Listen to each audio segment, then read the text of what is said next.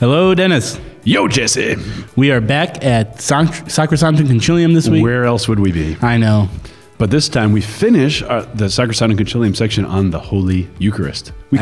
completed something in Sacrosanctum Concilium. Yeah, we're trucking along. Still getting lots of really positive feedback from people, so in your face, Chris. And John Johnson over in the Holy Land, thanks for your input and thanks for listening. Absolutely. And uh, we have some really cool stuff going on this summer, Speaking right? Speaking of the Eucharist, we have a whole entire course on the Eucharist this summer in our summer session, two thousand nineteen, Eucharist Origins and Structures. It's a three-week class with Father Uwe Michael Lang, who is quite famous for his knowledge of things theological and his books and his close friendship with Pope Benedict, Benedict the sixteenth. Real smart guy. Yes, and uh, one on the liturgical movement, or the introduction to the theology of the twentieth century and liturgy, one on Christian initiation, so that'd be the sacraments of initiation, and also another one on the Eucharist with our very own local professor, Doctor Lynn Boughton, who is always full of interesting ideas.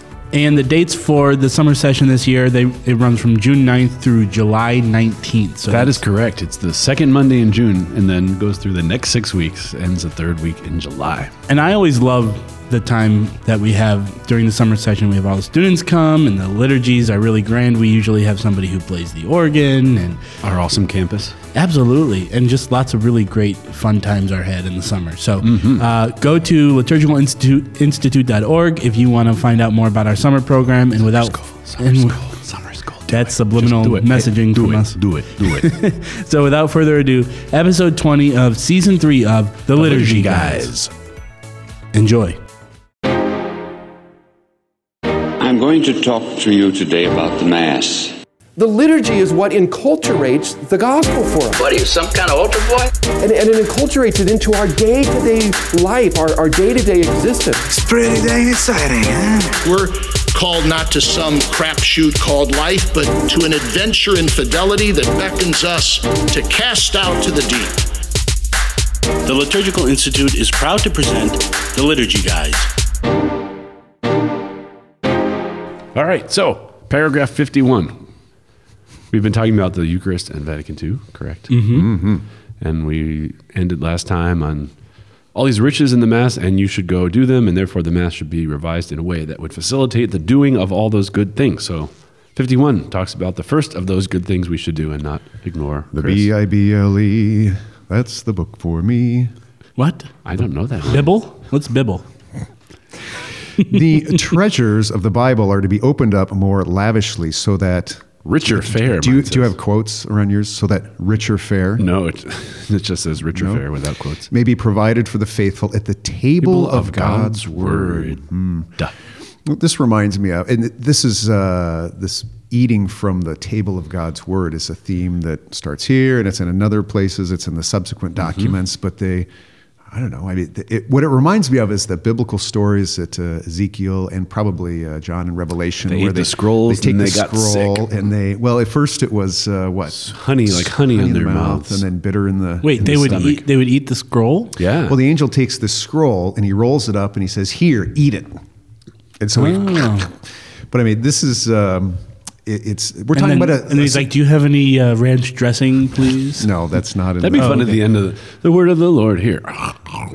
Well, but I think it's a helpful image that the, the, the substance, yourself. yeah, the substance of the word is not. Uh, well, if Jesus is the remember. word. We consume the word. Exactly. That's exactly the point. Did I, I jump ahead? I'm sorry. No, no, no. no I don't. Uh, you're timed. a Shakespeare guy, though, right? Uh, sure. Isn't Let's it? Go with uh, that. Isn't it Falstaff? Falstaff. Not. Do you remember Falstaff beer? Nope. Yeah, millennial. Uh, Falstaff says something like, uh, "What is words but you know breath and teeth and tongue that you know they just they just disappear." But the word here at the liturgy, especially in the liturgy, is substantial. It's the logos, and so uh, Saint Gregory the Great.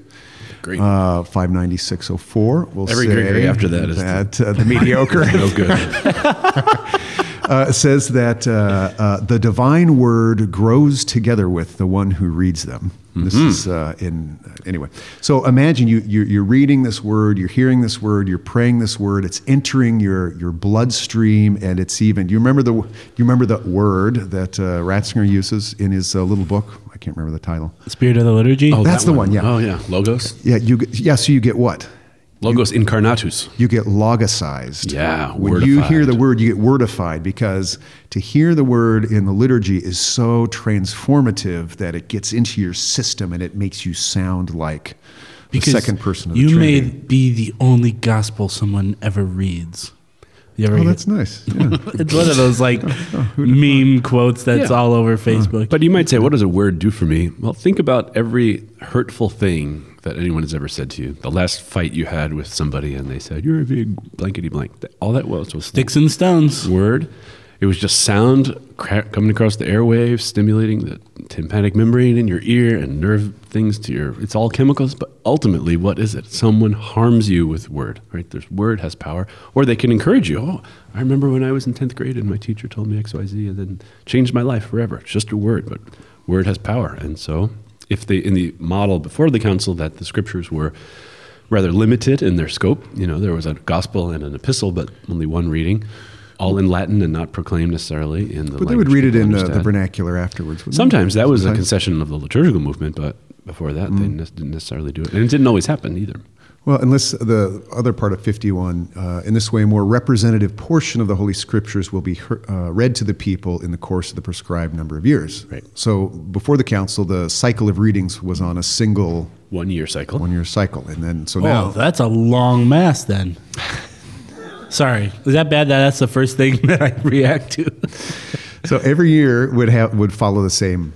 cycle of readings, and now it's spread over, at least on Sundays, three years. Over and three if I understand years. It right, there wasn't much Old Testament reading. They would have epistles a lot, but not too much of the Old yeah, Testament was encountered.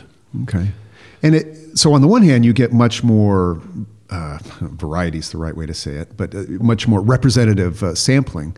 But somebody noticed uh, too, though, is uh, when you had it on it, when you heard them every single year, you really started to associate the particular readings with a particular feast, and. It, In, in some ways, it, it let the word be, become more uh, memorable. But now that now that we've been a long years. Time, yeah. so. I, but again, this is uh, like we said in the last podcast. I still feel that this way is though, the, sometimes. You know, like you. I mean, you have the specific readings. They might be different versions, but you hear them at the, the Feast of the Presentation of the Lord or the Transfiguration, and so. Yeah, some feasts have their, their proper text, but others uh, don't. I mean, the, the the readings on the. Third Sunday of Ordinary Time are going to be from Matthew and then Mark and then Luke and then, mm-hmm. then you're going to go back. So um, anyway, you hear more, but not as intensely. Right. So if you ever have your A, B, and C cycle and you don't know what year it is and it's your job to put the lectionary out on the on the ambo and you're like, oh, Father, is it year A, B, or C? Thank you, Vatican Two, for that, right? Because a three-year cycle of readings there. So like a tricycle. A tricycle. And exactly. But then fifty-two follows up on that, that by means of the homily, the mysteries of the faith and the guiding principles of the Christian life are expounded. Does it use the word expounded in mm, your translation? Mm-hmm. From the sacred text during the course of the liturgical year. So it says the homily should be highly esteemed as part of the liturgy itself. I don't know that that would be the case necessarily in many instances before the council, that if there was a homily at all, they might skip it or they might make it kind of a catechism lesson. Not necessarily talk about the readings of that day. Why is your brow so furrowed, Chris? Uh, I was talking to somebody about who was trying to explain to me the maniple. And I think in the extraordinary form, which is a cloth that hangs over the arm, left arm, right? Left yeah, arm, correct? I think so. Okay. And apparently arm, right. It was uh, removed. This is what the person was saying to me, is that it was removed during the homily because, strictly speaking, the homily wasn't considered a part of the liturgy. Ah, interesting. I don't know if Sounds that's like the an accretion to me. Yeah, the yeah. sermon might have been seen as some kind of beneficial catechism class. The, the, the uh, pulpit was outside the sanctuary as well. So they would leave the sanctuary and the pulpit and go up there. Hmm. And so the ambos now are in the sanctuary. It's well, and the readings were pro- were read from the from the altar itself, right? Right. If they were, they might not have been proclaimed in the vernacular. Okay. So they'd be up at the altar. It's the old gospel side and epistle side. If you go to extraordinary form mass, you can see the altar boy will take the missal stand or the, the reading stand off the left, come over, put it onto the, off the right side, put it on the left side for the reading of the gospel. Oh, that's fascinating.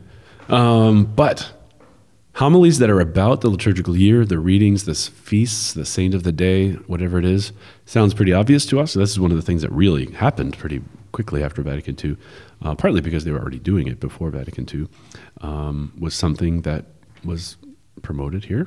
And it's But you, when it says something like the end of fifty-two, it should not be omitted except for a serious reason on Sundays and feasts of obligation. That means somebody's omitting them, right? A lot of people are omitting them. Um, and so to admit, omit them only in a most serious reason means this is part of the liturgy itself. It's important. The homily is important. And if you think about it liturgically, it's right before, or almost right before the Eucharistic liturgy, right? So you have to be prepared through it. What have you just heard? Like the road to Emmaus, right? What have you just heard? You don't know anything? Well, let me tell you. Let me explain all these mysteries to you. So then you can see him in the breaking of the bread. So there it is.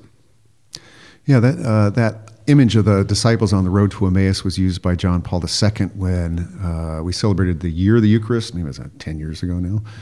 Um, and that's what Jesus does, is he explains. Later, the disciples rec- recount, were not our hearts burning within us as he explained uh, uh, the scriptures to them. And that's in some of their proclaim, the scriptures are also explained to see how they connect to Christ, which is exactly what Jesus did, how he was foreseen by Moses and the prophets and in the Psalms. That is by far my favorite story in the gospel. It is a good one. It's, uh, it's so powerful. Love it. Yeah. So that's what the homily is supposed to do, yeah, right? What happens after the homily? Well, then the, it the, says... The kiss the, of peace. There is to well, be restored the prayer of the faithful, or the common prayer, to be restored. Well, I guess that meant it was not there. Huh? Yeah, trying to dig back in my... Uh, Liturgical whatever, history. Yeah, which is a little sketchy. uh, I, I think I remember reading at one point that the petitions at Mass were had been very much like on Good Friday.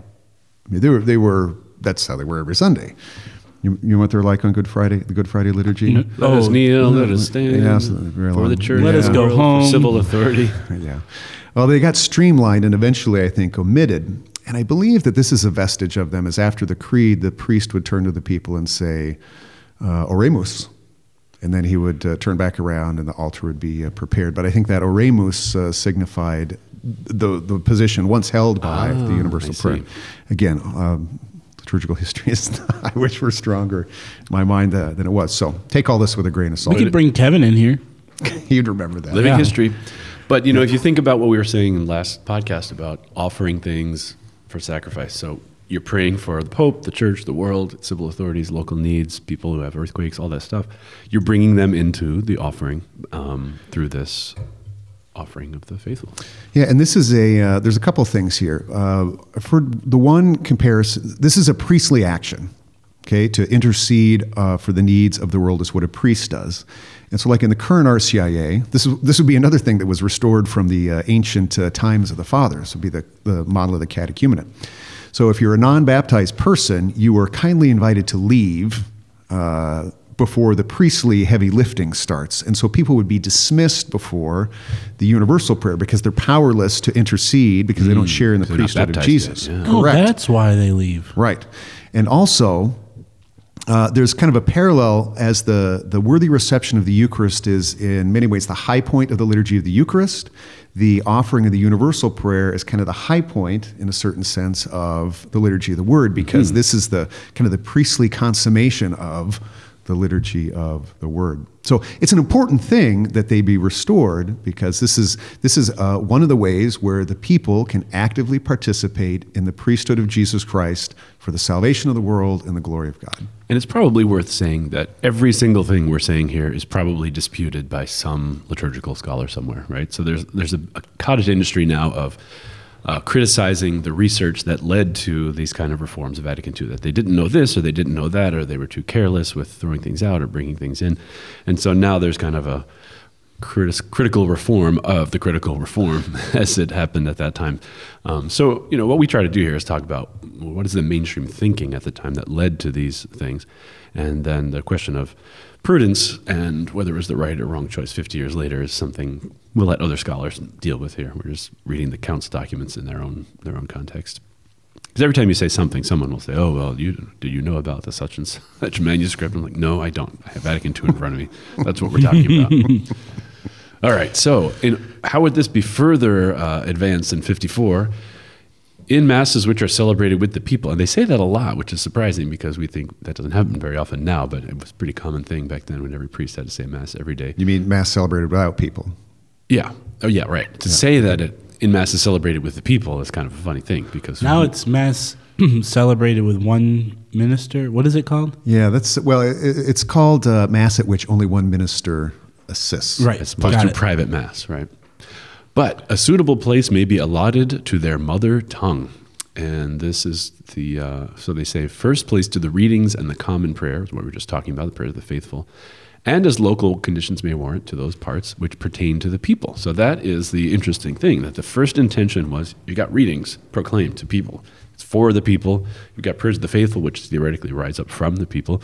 That should be in the language that they understand, right? That will help them offer themselves and participate in these things.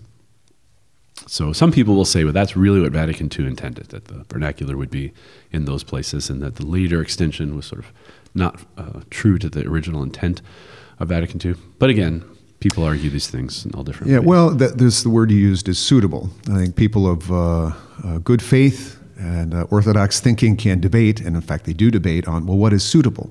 See, and in fact, that next paragraph, Uh, nevertheless, steps should be taken so that the faithful may also be able to say or sing together in Latin those parts of the ordinary of the Mass which pertain to them.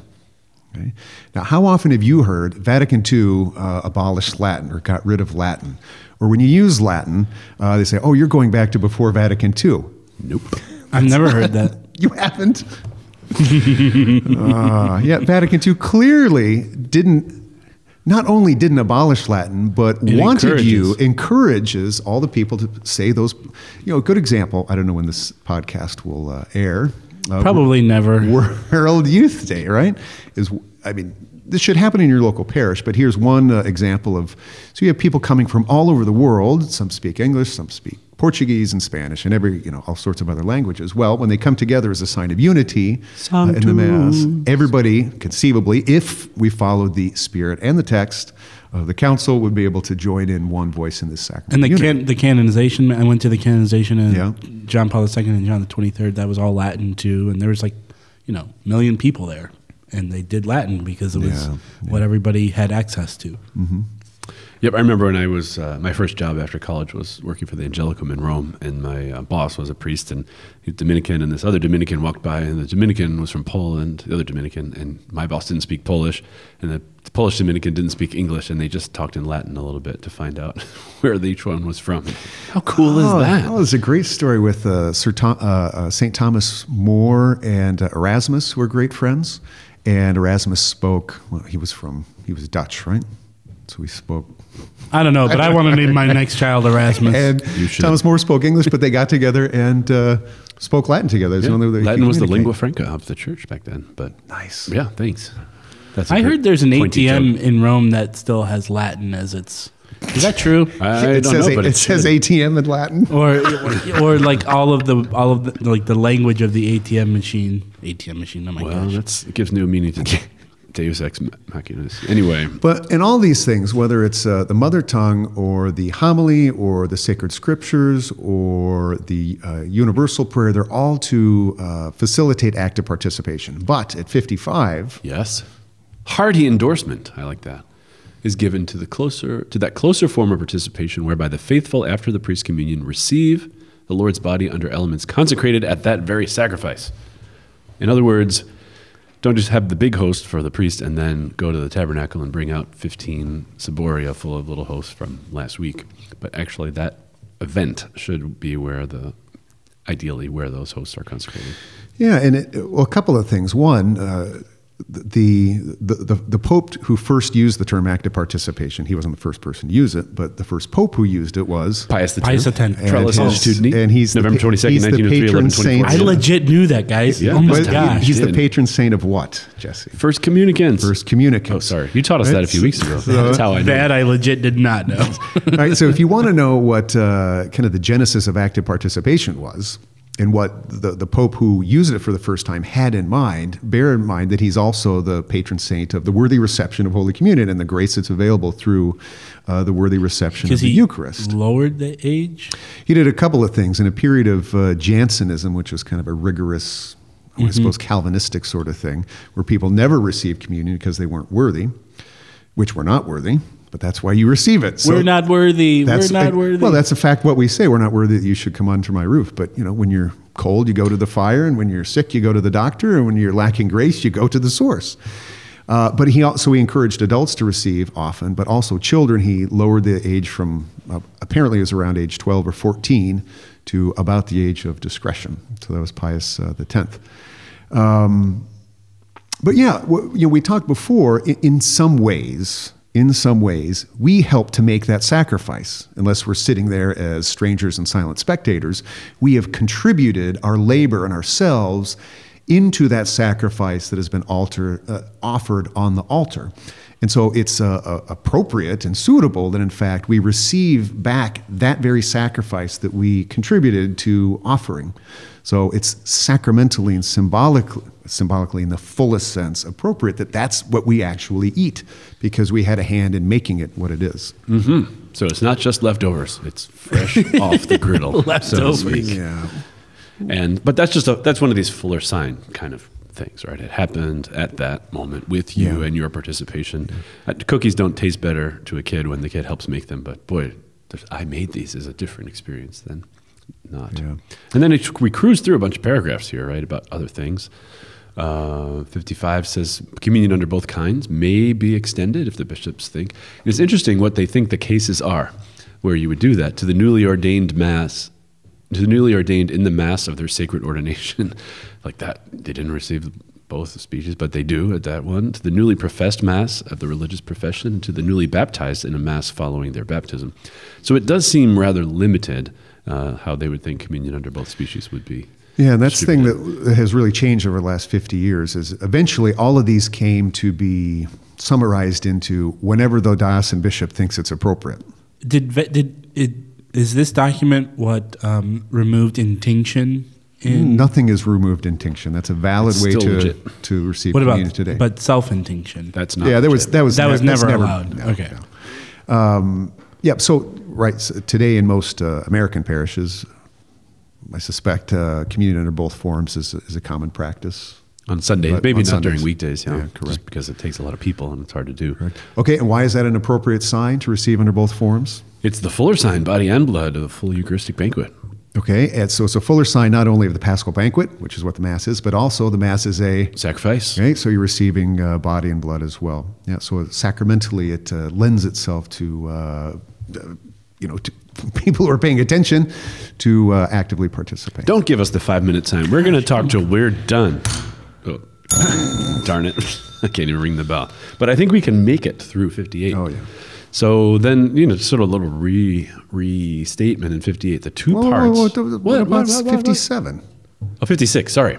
No, no, no. Well, fifty-six and yeah, fifty-seven. The two parts make up the Mass. The Liturgy of the Word and the Eucharistic Liturgy are so clearly connected with each other, they make one single act of worship. So, so Dennis, how late can I actually get to Mass? And that's and not the way you're supposed to think, count. Chris. I don't Gosh. know. Fulfill your obligation. Although I, you, I do love a good liturgical uh, loophole. There's, there's a lot of them. No, I don't know. That seemed to be an oft-asked question. Well, it, well yeah. whether it's still, it may still be, but it it uh, it's hard to find an it's harder to find an answer in right. this life. If the Liturgy of the Word is part of the same act, how much of it can you miss? Well, I don't know. We don't know. I think the intent for most people when they ask that question is they just they want to know is you know where's the threshold of how I can fully participate in the liturgy um, if I just happen to be a little bit late. Or... Yeah, well, take that Im- image of the disciples on the road to Emmaus again. You know, imagine like a third guy just shows up and says, "Hey guys, here I am. Sorry, it took me a while to catch up." You know, there, there's something that's missed out, and in one of the places the council will say Christ is present in uh, in the proclamation of the Word, and so this is uh, we're, we're we're losing out on occasions of grace to uh, to meet Christ in the Word and to prepare ourselves for more worthily uh, offering the sacrifice and receiving of the sacrifice. Yeah, but again, I you know it's it's often an important question because you're running late because you know kids or weather or whatnot. Or your wife. I, I think it's or... it's I think it's rare that people are just saying, "Well, Mass is at ten thirty. I don't have to be there till eleven." I don't know if anybody puts it that way anymore. All right, we're cruising through fifty-seven. Con celebration. What's up with that? Well, that's the celebrating of one Mass with lots of priests present. I think that's something, if you weren't alive during the council, it might not be intuitively obvious. That I'm pro-celebration, not con-celebration. Yeah, well, there you go. Pro-celebration was when, uh, well, before that you had every priest had to say their own mass every day. So if you go to an old seminary or a monastery, you'll see usually basements full of altars with twenty or thirty altars. And they would There's have, some here on this campus, too. There's uh, at the retreat center. Right. There's yeah. still some places down there because that was for a lot of priests who were saying mass every day. And um, they had to say their own mass. And sometimes they would have two masses a day in places like seminaries and monasteries. So each priest would say their own low mass or quiet or private mass. And then there might be the conventual mass after. You hear that a lot from the older folks at the seminary here, that they would each go to low mass somewhere in the basement, that one altar, and they would be altar servers.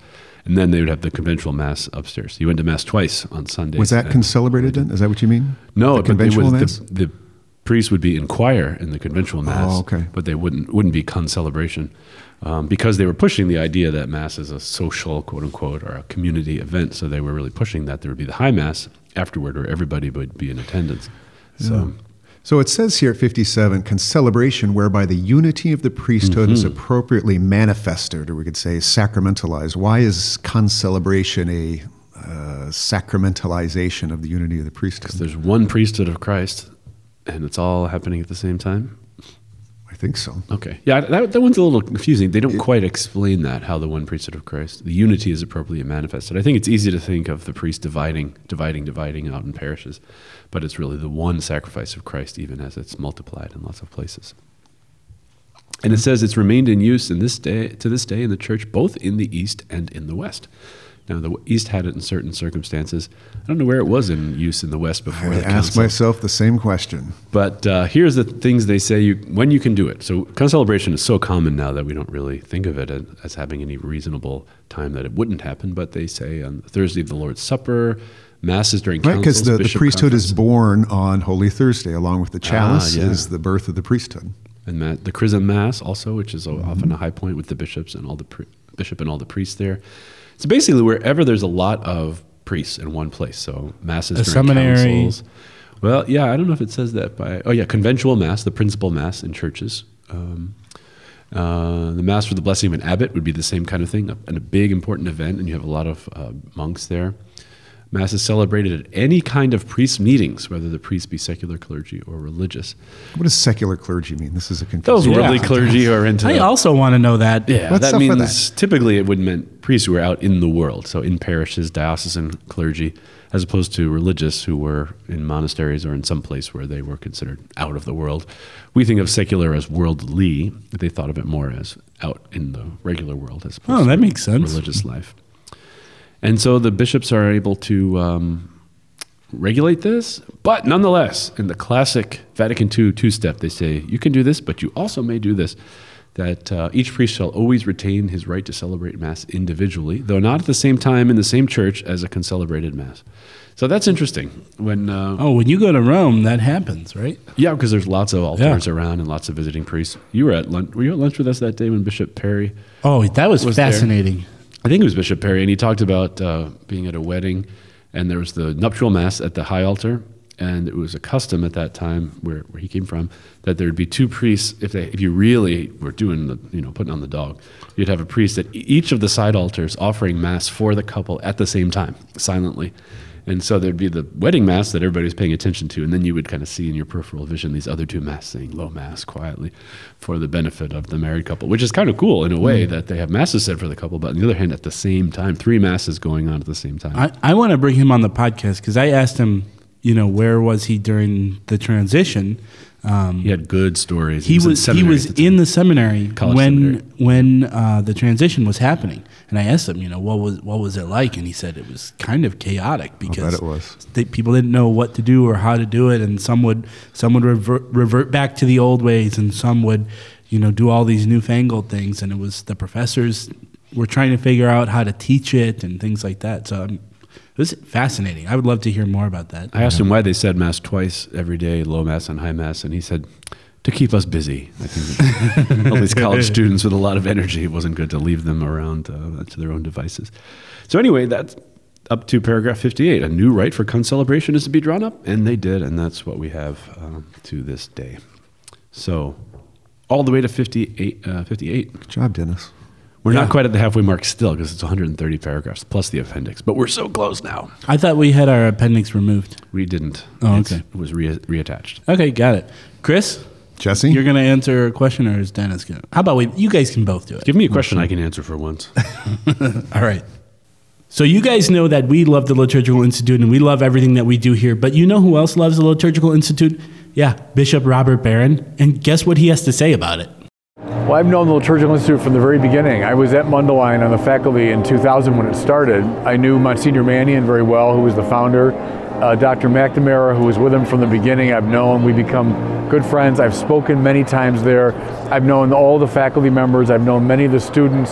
So I, I know from the ground up what the, um, the L I does. And they introduce people into the beauty of the Church's intellectual tradition and liturgical tradition. And um, I don't know in the country a better place to go to get immersed precisely in that aesthetic dimension and the intellectual than the L I. So, you know, I'm a big fan. Mail call! Mail call! Oh, Moses, Moses, why do you question me? Why do you care? Today, we have a similar debate over this. Anyone know what this is, class? Anyone? Jesse! Yes. Do you have a question for us? We do have a question. This question comes from Mary. Mary says, have you got any good ideas for how to transform a Catholic high school gym into a sacred space for Mass? This is a problem, right? Because is it a problem? Many high schools are now big, and they don't have a chapel that's big enough to hold everybody, and they want an all-school Mass, so they wind up doing these things in the gym or the cafeteria. And, or the uh, cafetorium. The cafetorium, caffinasium, whatever it is. Mm-hmm. There's, that's usually the only big room in the whole place. So um, we had a student some years ago named... Ruth. Well, Strickland. Ruth Strickland as well, uh, also uh, Cammy French, who teaches at oh, Catholic yeah. High School across the street, and they had the same problem. So the question is, how can you do this? Well, now Ruth Strickland, who started Jerusalem Studios, is now kind of doing a lot of this. She proposed a project for her school because she was in the theater arts department, and she would help paint the sets, uh, the, these big scrims they're called. There's the fabric that comes down that's like the backdrop for the, the stage set. And she did those, you know, as her work. And so we kind of toyed around with the idea of doing one of those that they could keep in the school gym when they had Masses. And it has Christ in glory and the palm trees and the water. It's the like river a, water is it like a triptych type of deal? Yeah, and then eventually it was so popular, and with alumni and everything, people started donating money, and then they added two sort of side panels to it. And so it's fairly inexpensive, right? Our teacher made it. What, what was the cost? The fabric and the paint. And they roll it up when there's no gym Mass, and they roll it down when there is a gym Mass. And suddenly the whole focus is not on the bleachers and the floor and the basketball stuff, but you have this image of the heavenly Jerusalem, sort of like the Emerald City at the end of the Yellow Brick Road in uh, Wizard of Oz, that all the attention is always there, even though this other stuff is going on. And that's one helpful way uh, to do it. The other ways are just to make the, you know, the improvised sanctuary as nice as it can be. So you say, oh, it's the gym, let's just carry in something flimsy. No, it's not. Bring in a substantial looking altar, if it's wood or whatever it happens to be. Nice vestments really go a long way. If your uh, altar is temporary, it's a table, then have some nice fabrics around it so that the altar and the action of the altar, the ambo, and then whatever's behind that and some kind of great image of Christ would win the day, and then everything else would fade away. So basically treat a gym Mass the way you would treat the Mass, as much as it can be. Take the time. Decent candlesticks, decent vestments, decent singing, good preaching, whatever it would take to make a Mass really beautiful. Just bump it up a notch in uh, in the gym so that you can have that win the day visually. That's what I would say. Chris, do you have anything to add to that? All right. You are in the room. Can you just like say some things? That... Yes. All right, great. Chris agrees with me. Yes. All right, I hope that answers your question. And if you have a question for us, you can email us at questions at liturgy guys dot com or tweet us at liturgyguys. Thank you, and God bless. The Liturgy Guys is produced by the Liturgical Institute. If you like what you've heard today, like us on Facebook and follow us on Twitter. And be sure to check out liturgical institute dot org to discover more about our degree programs, public events, and publications. Refresh your soul and renew the Church at what Bishop Robert Barron calls one of the very best places in the country to receive formation in the Catholic liturgical tradition.